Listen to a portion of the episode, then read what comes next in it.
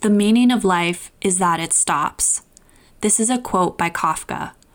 In our last episode on Let's Get Psyched, we discussed how the concept of our own mortality can cause anxiety. In this episode, we're going to talk about happiness as an outcome to therapy. But I just wanted to mention how death and happiness can be related. Uh, there is something called existential psychotherapy, which is based on existential concepts from the philosophy of Kierkegaard, Nietzsche, and others, um, and has been modernized and popularized by the living psychiatrist Dr. Yalom. One of the uh, techniques that Dr. Yalom practices is asking his patients to draw a line where the origin of the line is birth and the end of the line is death. And then he asks his patients to draw on the line where they see themselves in the current moment. The idea of this is to have the patient relate to death, accept death, and uh, not be so distanced from it. So the idea is to balance being aware of death and not being overwhelmed by it. Another thing I wanted to point out is the WeCroak app, which reminds you five times a day about death by literally stating, Don't forget you're going to die, randomly throughout the day. And this is inspired by a Bhutanese saying, To become a happy person, one must contemplate death five times daily. Hello and welcome to Let's Get Psyched. This is a program that explores the controversial and challenging issues from a psychological and psychiatric perspective, as well as the implications for clinical practice. I'm your host, psychologist Dr. Aaron Parks of the University of California, Riverside's Counseling and Psychological Services, and I'm joined by my co-host, second year child adolescent psychiatry fellow Dr. Tosha Yamaguchi. Hi, Tosha. Hi, Aaron. Thanks for that intro, by the way. Yeah. Second no year, second second year psychiatry resident, Dr. Alan Atkins. Hi, Alan. Hey, Dr. Parks.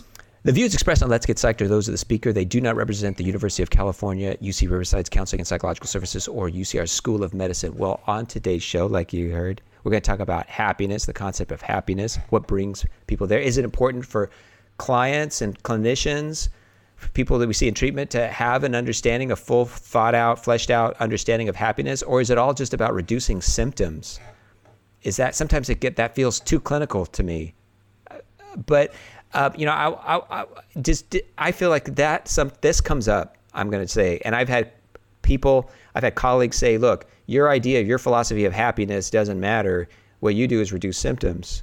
What you believe about happiness, your philosophy of life, should not enter into the therapy room. But I don't believe that. But I'd like to hear what you all think what do you believe is happiness a concept that you have in your own mind and that you actually that enters the room in therapy or do you help clients know what it is or understand or work through what it means to live a happy life or be a happy individual or what the concept of happiness is I pretty much try to make my patients as unhappy as possible at all times. just by just by showing up. That's or? my unique niche in in the in the market? Uh, I, I think you know in reading about this topic, preparing for this topic, I I did see things uh, out in the internet about how mental health is among lay people seen as being related to how happy one is. So let's say there's someone who seems outwardly very happy, and you tell they tell someone they're in therapy and that person's surprised. They're like, "Oh, but you seem so happy."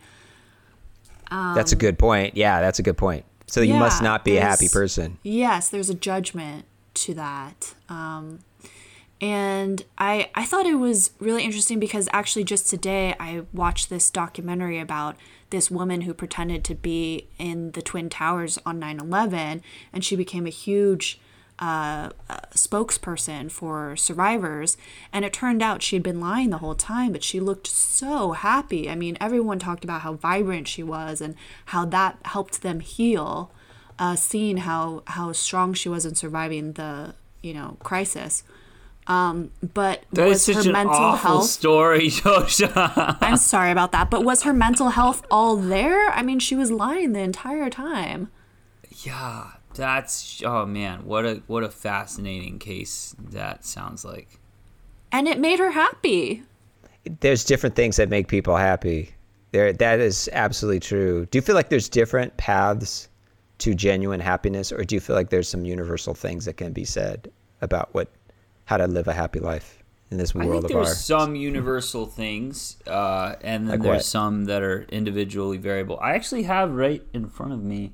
Um, uh, I I found this book in one of those f- little free libraries that a, a lot of uh, nice neighborhoods have, um, and it was it's a book that's pretty old. It's called 100 Simple Secrets of Happy People, and it, it talks about a lot of things that can be done to be happy uh, so, and, and the evidence behind each of them. And then there's also the scribblings of what appears to be um, the notes from the previous owner of this, who I think was like a woman who had just gone through divorce and was an empty nester. And so I kind of learn about her as I read this book as well. But some of the things it says are uh, like, here, I just opened to a random page. There's go visit your neighbor.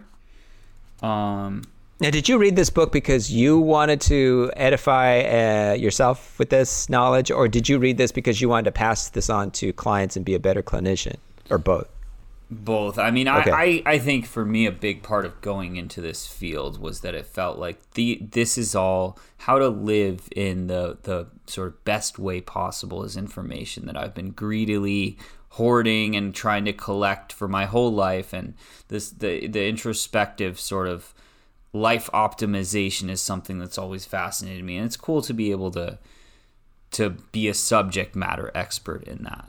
Nice. I'm sorry I interrupted you. Go ahead. Like, what other tidbits of happiness are there? Okay, let's see if there's any other good ones. All right, okay, so page 21 says friendship beats money. Um, A lot of it has One to do with the- relationships. what's up?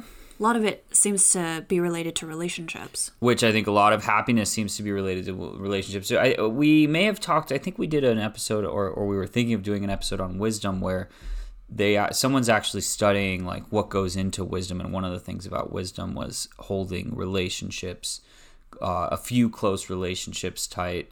Um, but, but I, I think it's interesting uh, that a, that a book like this is you know not like a bestseller that has all these sort of evidence-based ways to get to happiness It makes you wonder if is happiness truly what we want or is it the next iphone 15c Yeah, materialism. Yeah, and also I, I wonder like how much of those things are.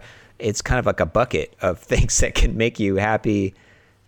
Uh, you know, here and there, and maybe kind of get at. But like, what what are the necessary conditions for living a happy life? and it, it turns out actually that at, um, buying two having two of the newest iphone does not make people happy but buying three actually has been shown to lead to eternal happiness They have actually studied this about how much money one needs to have a peak optimal level of happiness. I think it's like over eighty thousand dollars or something like that. for a male yeah and they found that the happiest they found this guy time magazine found this guy who met all the descriptors for the happiest person in the us and it was like it's a it was a an asian male in hawaii who makes i think between 90 and 110 a year and has a family and they interview they found a guy who met this description and, and indeed he seemed quite Seem pretty happy. damn happy. Oh, okay. well, that's a very interesting. That's a kind of a cool study. I'd like to read that study actually. Yeah. Well. Okay. Well. And do you feel like you're under? Do you feel like first of all, do you feel like you all have fleshed out and have a good understanding of what a happy life is for oneself? And do you feel that that informs your practice? And if so, how? Hope that's not too broad of a question. Yes okay, what is your work through fleshed out concept of happiness and how is it affecting or impacting or influencing your practice? I had a f- conversation with a friend recently from med school where we were checking in on life, and he said, and he's a friend who's one of the more selfless people I know, and he donates a large portion of even his residency salary to people he's working with, and he does a lot of um, homeless outreach care with his medicine. And he said, comparing him his current self to his self in med school, he said, "I don't hate myself anymore." And I thought about that. I thought, I kind of smiled upon the fact that I feel like that applies to me as well. And, and part of that is about doing work that actually makes me f- feel fulfilled and that's meaningful. And it, it sort of made me realize it is going to be quite necessary to make life decisions in terms of work that prioritize real meaning over money potentially in, in really lopsided arrangements because like he said really well i don't want to hate myself. I think it's really much easier to be happy when you love yourself and you have to do lovable things.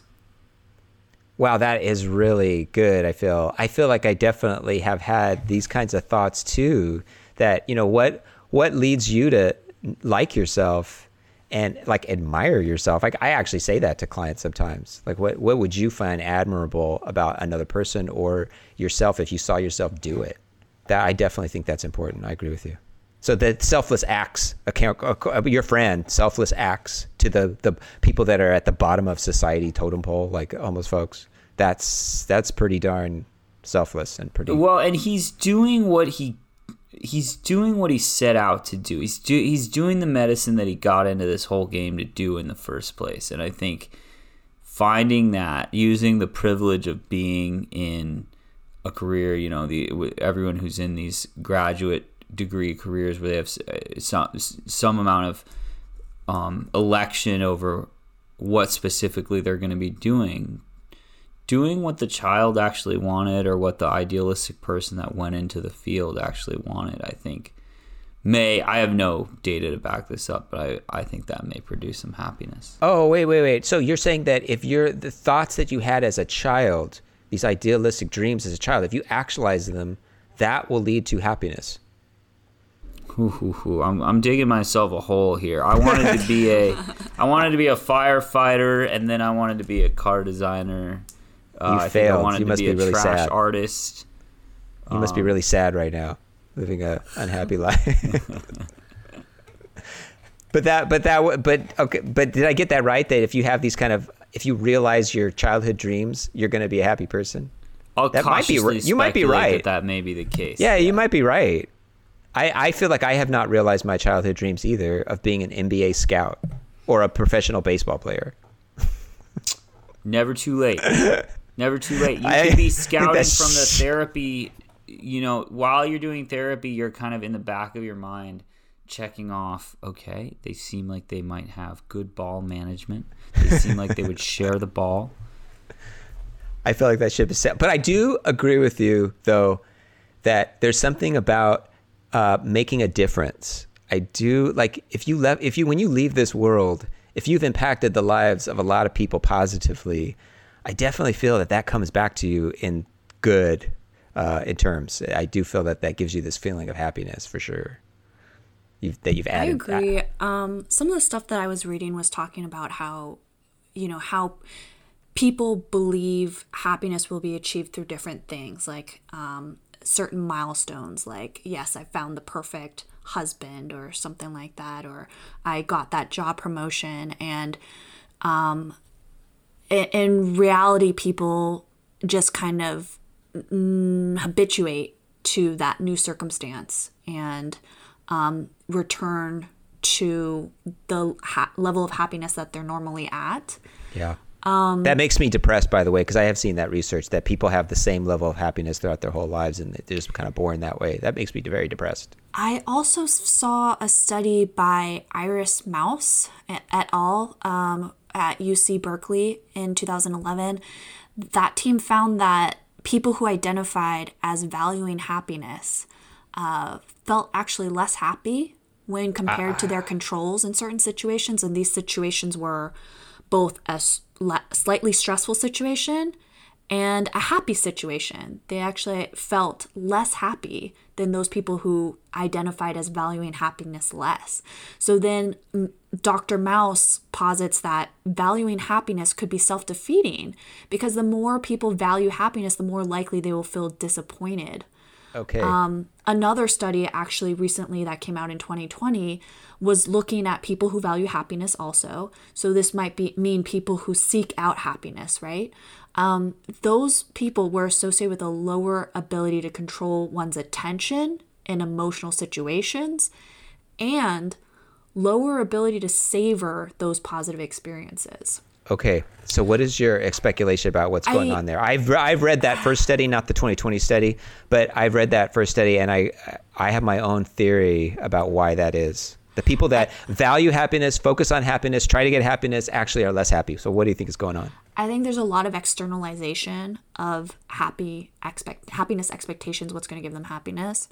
Um, when you ask me about what do I think gives people happiness, I think it's a lot of internal feelings, like um, what we were talking about, uh, satisfaction in relationships in various types, whether we're the daughter, wife, um, parent, friend, um, a feeling of competency at work, a feeling of reward from work, which is what you mentioned, Aaron. Also, a f- general feeling of being respected or valued. Um, yeah. I think all those things are much more nebulous and also internal experiences. I'm going to agree with you, but uh, that wasn't the thing I was thinking of. But I am going to agree with you that um, that is a big part of happiness. But I was going to focus more on uh, when you uh, have happiness as the goal, that indicates to me that you're looking for this payoff basically at every moment of the day. And it, uh, happiness is a outcome of a process, a process of pursuing things that are important. Like when you're pursuing like uh, feeding, uh, like um, treatment of homeless folks, there's going to be a lot of hurdles that are not going to be. You're not going to be super ecstatic about studying all night for thing, for for tests and things like that. That those, but if that's what your always your goal is at every moment of the day, then yeah, it, that you you might not get it. You you want to trust the process of getting there. That I Uh, think you're getting at this difference between. I love this. There's this. I recommend it to all of our listeners. Uh, there's this excerpt by Zadie Smith on joy versus happiness, and it's only a few pages, and she talks about happiness, or she actually she worded it as pleasure versus joy, and she talked about pleasure being this shallow experience she had maybe in her 20s where she did drugs and then hooked up with someone she met at some rave or something, and that was pleasure. And then she talked about joy being this combination of the incredible pain and suffering and struggle and tired nights it went into raising children and then and making the relationship with her partner work. And then the joy being that all of that meaningful struggle leads to and these moments of ecstasy in sort of that that the pleasure that then comes is backed by this meaning and this real wholesome scaffolding that pleasure without meaningful context doesn't lack or sorry doesn't have If you're just listening to us uh, and just joining us, you're listening to Let's Get Psyched on KUCR, and we're talking about happiness. The concept of happiness is important that clinicians have a work through concept. It's important that when you work with clients that they know what it means to live a happy life and they have a concept of what that is. Does that lead to better mental health? Does that lead to happier clients when you help them? What do you do when you, they ask like, oh, I, I, how, what is what does life mean? How do I be happy? What what does it mean to live a happy life? How how direct and how clear do you want to talk about that and engage them on that? I think in, in in what you're specifically talking about right now, Aaron, I I would want to say what gives people meaning and satisfaction can change through life. So that might be just like an open discussion throughout therapy at the different life stages. Like going back to Erikson, like, you know, when you're um, in your 20s and 30s, maybe uh, career satisfaction might be more prevalent than when you're a senior and you're looking back and wondering, did you did you add anything to the world or what sort of relationships did you did you have and those sort of you know what I'm talking about? Yeah, I, but um, now, but do you think that it changes fundamentally over time, or do you feel like there are universal things? I'm gonna just go back to this. I'm sorry, I'm being annoying, but it's, do you think there's universal concepts of happiness, fundamental concepts of happiness, that are that span the life span, the span the lifespan, that are are consistent and, and the same basically? I I mean, this is what I I I feel like as I've gotten older. I've underestimated how important relationships are. I'm just I'm just sharing something personal right now, but I feel like uh, the importance of acceptance and love from people I've felt like that was sometimes I felt like when I was younger, I felt that was more of a hindrance or a thing that I had to almost conquer. Like I had to be independent, I had to have my independent thinking and that kind of thing. And now I feel that that's more of a crucial thing. And it's not something I want to be ashamed of. It's not something anyone should be ashamed of, of, of the importance of that we're social beings and we depend on that. And so uh, I feel like, you know, even even like what you're talking about, um, Alan, about your friend that that um, treats homeless folks. It they, they he he I'm just gonna guess he probably gets a little bit more satisfaction, fulfillment, enjoyment, and happiness when it's recognized by the client and his colleagues than if no one in the entire universe ever recognized it. Does that make sense?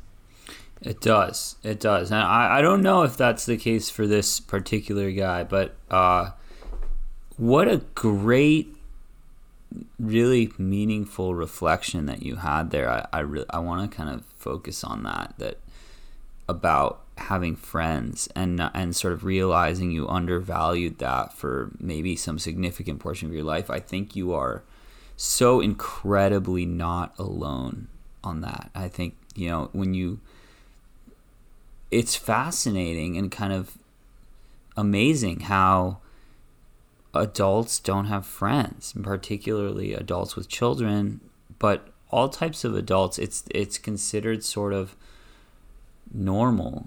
Um, to my dad, my dad friends. never had friends. My dad, I'm trashing my dad on on the air. but I, I, feel like my dad didn't have a lot of friends. He had his family, and you know, we all had fun and stuff. And he had my my, uh, my mom, but I don't I never felt he had like really friend friends, you know. And I felt like probably that. I mean, he had a great life and everything, but I feel like yeah, that that that is important. I agree with you, Alan. That's an important part of life. And I do think that that's a constancy. I, I mean, even for infants, right? I mean, once your basic needs are covered, security, uh, shelter, um, you know, cleanliness, food, the primary thing is relationships. I, I yeah, I think, and it, and I, this is what I think. I think that it, it how the type of relationships because it's. Um, I feel like uh, a lot of uh, mental health conditions, the things that I talk about is the relationships are not satisfying enough because they feel that they depend on the approval of others too much. That comes up a lot, I have to say, in therapy. Mm-hmm. And like, how do you how do you have satisfying relationships and then also at the same time, the client is saying, "But I value them too much. I value what people think of me too much." So how do you do that? Well, you know, that's because that's part of the trick of happiness. That's part of the, the, the kind of elusiveness of happiness is that you know, how can you balance your own strivings, your own goals, your own value of yourself, and then also care about what other people think of you, but not too much because when you think about people's opinions of you too much, you get all nervous and you get you, it interferes with your life, and uh, you feel like you're on a roller coaster. Does that make sense? I think you have to pay into the self-respect bank. How, how do you do that? Ooh, nice. Give me give me give me some of that like knowledge that, and wisdom. yeah. give it give us some of that knowledge. Lay that lay that on us, Tosha. How do you do that? Yeah, I mean, I think that if you feed your own self-respect, then that can help in that regard. How? Okay, give me something I can do. Oh, that. how was, to do that, yeah, that? give us more. That was. That I want to do that tonight, actually.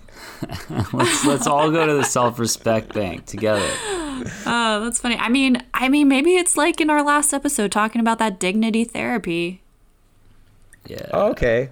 Yeah, I like how, how, what your impact is and what what kind of meaning. Uh, there was a, a study in '97 by Panos that showed that people who thought of themselves as the cause of negative events are 43% less likely to be satisfied with their lives. I, think there's a lot of that kind of rumination stuff that maybe is is drawing heavily from the checking accounts of the self-respect bank. I think that there's a lot to be said about knowing oneself in terms of fostering a sense of self-respect. So, what your values are, how do you identify? I think that's that forms a, a, a basis for self respect. Wow. Yeah. I. That's part of I, deep. Yeah. yeah. I feel like I came to I, a stark conclusion that I absolutely have to have insight into myself to be a happy person. So I, but I don't say that's not one of the things I say to people or clients. I'll go with the. Uh, this is what I'll go with when people ask that question. First of all, uh, I, I this is what I say when I want to work. I said let's let's this is a good thing to talk about. Let's work that through both of us when uh, because it sounds like you're you want to be sure about what it means to be happy or live a happy life or what it takes to live a happy life. Let's throw out let's let's kind of talk about that a bit. Now in that conversation, I'm going to be honest about what my perspective is and I'll announce that. I'll say my personal opinion is because this is what I think. I think that if you want to humor yourself by saying that, oh, that never goes into therapy, I think that's ridiculous. Obviously, it's going to seep into therapy. You're going to have biases about these kind of things. It's better to be open and upfront about them rather than to hide them and think that, oh, I'm all about reducing your symptoms. Well, what do you think about happiness? What do you think is happiness? Look, when people come through the door, a lot of folks don't understand what happiness is. They don't understand yeah. how to be happy. So you you want to have a conversation, but not with just any Joe on the street. You want to have a conversation with someone that has worked it through in their own minds. That's my opinion. That reminds me so much of DBT, where it's about hey, look at look at this huge number of our patients living this life which is kind of flailing from one thing to another that's going to be imagined to bring immediate happiness in that moment, whether that be um, returning to an ex's house to hook up, or whether that be alcohol, or whether that be uh, cutting to provide some temporary pain relief. And in this sort of zigzag, bouncing, unstable trajectory from chasing one perceived source of happiness to another, the stable bricks that need to be laid to really create happiness are missed opportunities. What? You need the therapist to, to kind of tell you, hey, here's a path to get to something that, that may actually make you happy. Wait, sorry. I, I don't know if I missed what you were saying. You're saying what's necessary, what's fundamental is missed opportunities? No, no. I'm saying in chasing that that I think one part of the suffering of patients with borderline personality disorder and, mm-hmm. and also just a lot of us in our lives is that in, in chasing instant gratification due to our sort of reduced willpower in moments of weakness, in chasing coping mechanisms that might yield a lot of instant gratification but not be best for us in, in even the short in the mid range um, we lose out on a lot of opportunities to build a more lasting happiness Mm-hmm. And DBT for the listeners is dialectical behavioral therapy. Thank we mentioned you. it a few times. Yeah. Yeah, this reflects uh, with, with, just kind of harkens back to some uh, Greek philosophers where you know, you have this kind of momentary you know instant gratification, or you have, they have these kind of longer term kinds of ideas of pursuing these higher values. So that's what that is my opinion of what happiness leads to, is that you know, what are the values that you respect or admire or you believe in? And now I have to say that when I ask this question about what are things that are important in life and what are things you value, what are things that are really meaningful in life, about 50% of the time people say, I don't know. Uh, more than that. I'd say about 75% of the time. They say, I have no idea. So now that, and sometimes they feel like they don't have that. Now, this is my assumption. I want to hear what your assumption is. My assumption is that they have gone through life and they just re- have, have more on the reaction side the situation side. So there are different situations. People tell them this, people tell them that. They feel this or they feel that, and they react or they respond. But there's not, there's no, there's never been a time when they've uh, they've sat down and said, "This is what I believe." Blah blah blah blah blah. This is what I'm going to pursue now. Now now I'm going to do this and I'm going to do this. I'm going to do this. There's never there's goals like I want to get a degree and stuff like that, but there's nothing. They they're not thinking in terms of well, what are specific like at the end of the day, at the end of my life, really how do I, what if what did I stand for? What did I what did I what did I think was important in life and did I honor that? And I feel like that is important in life. That that will lead you to be happy at the end of the day. Zana, do I want to see what you hear, what, what you all think of that. Do you feel like that is close to what happiness is?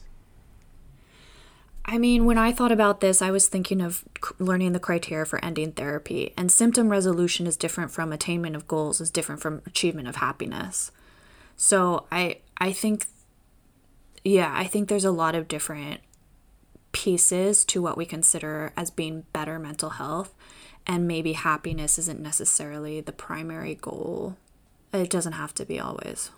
And that will do it for us here on Let's Get Psyched. We talked about happiness. Oh, about... and sorry, maybe that's not helpful to make it the primary goal. Sorry. no, thank you for adding that, Tosha. Yeah, no, I think that probably is true, actually.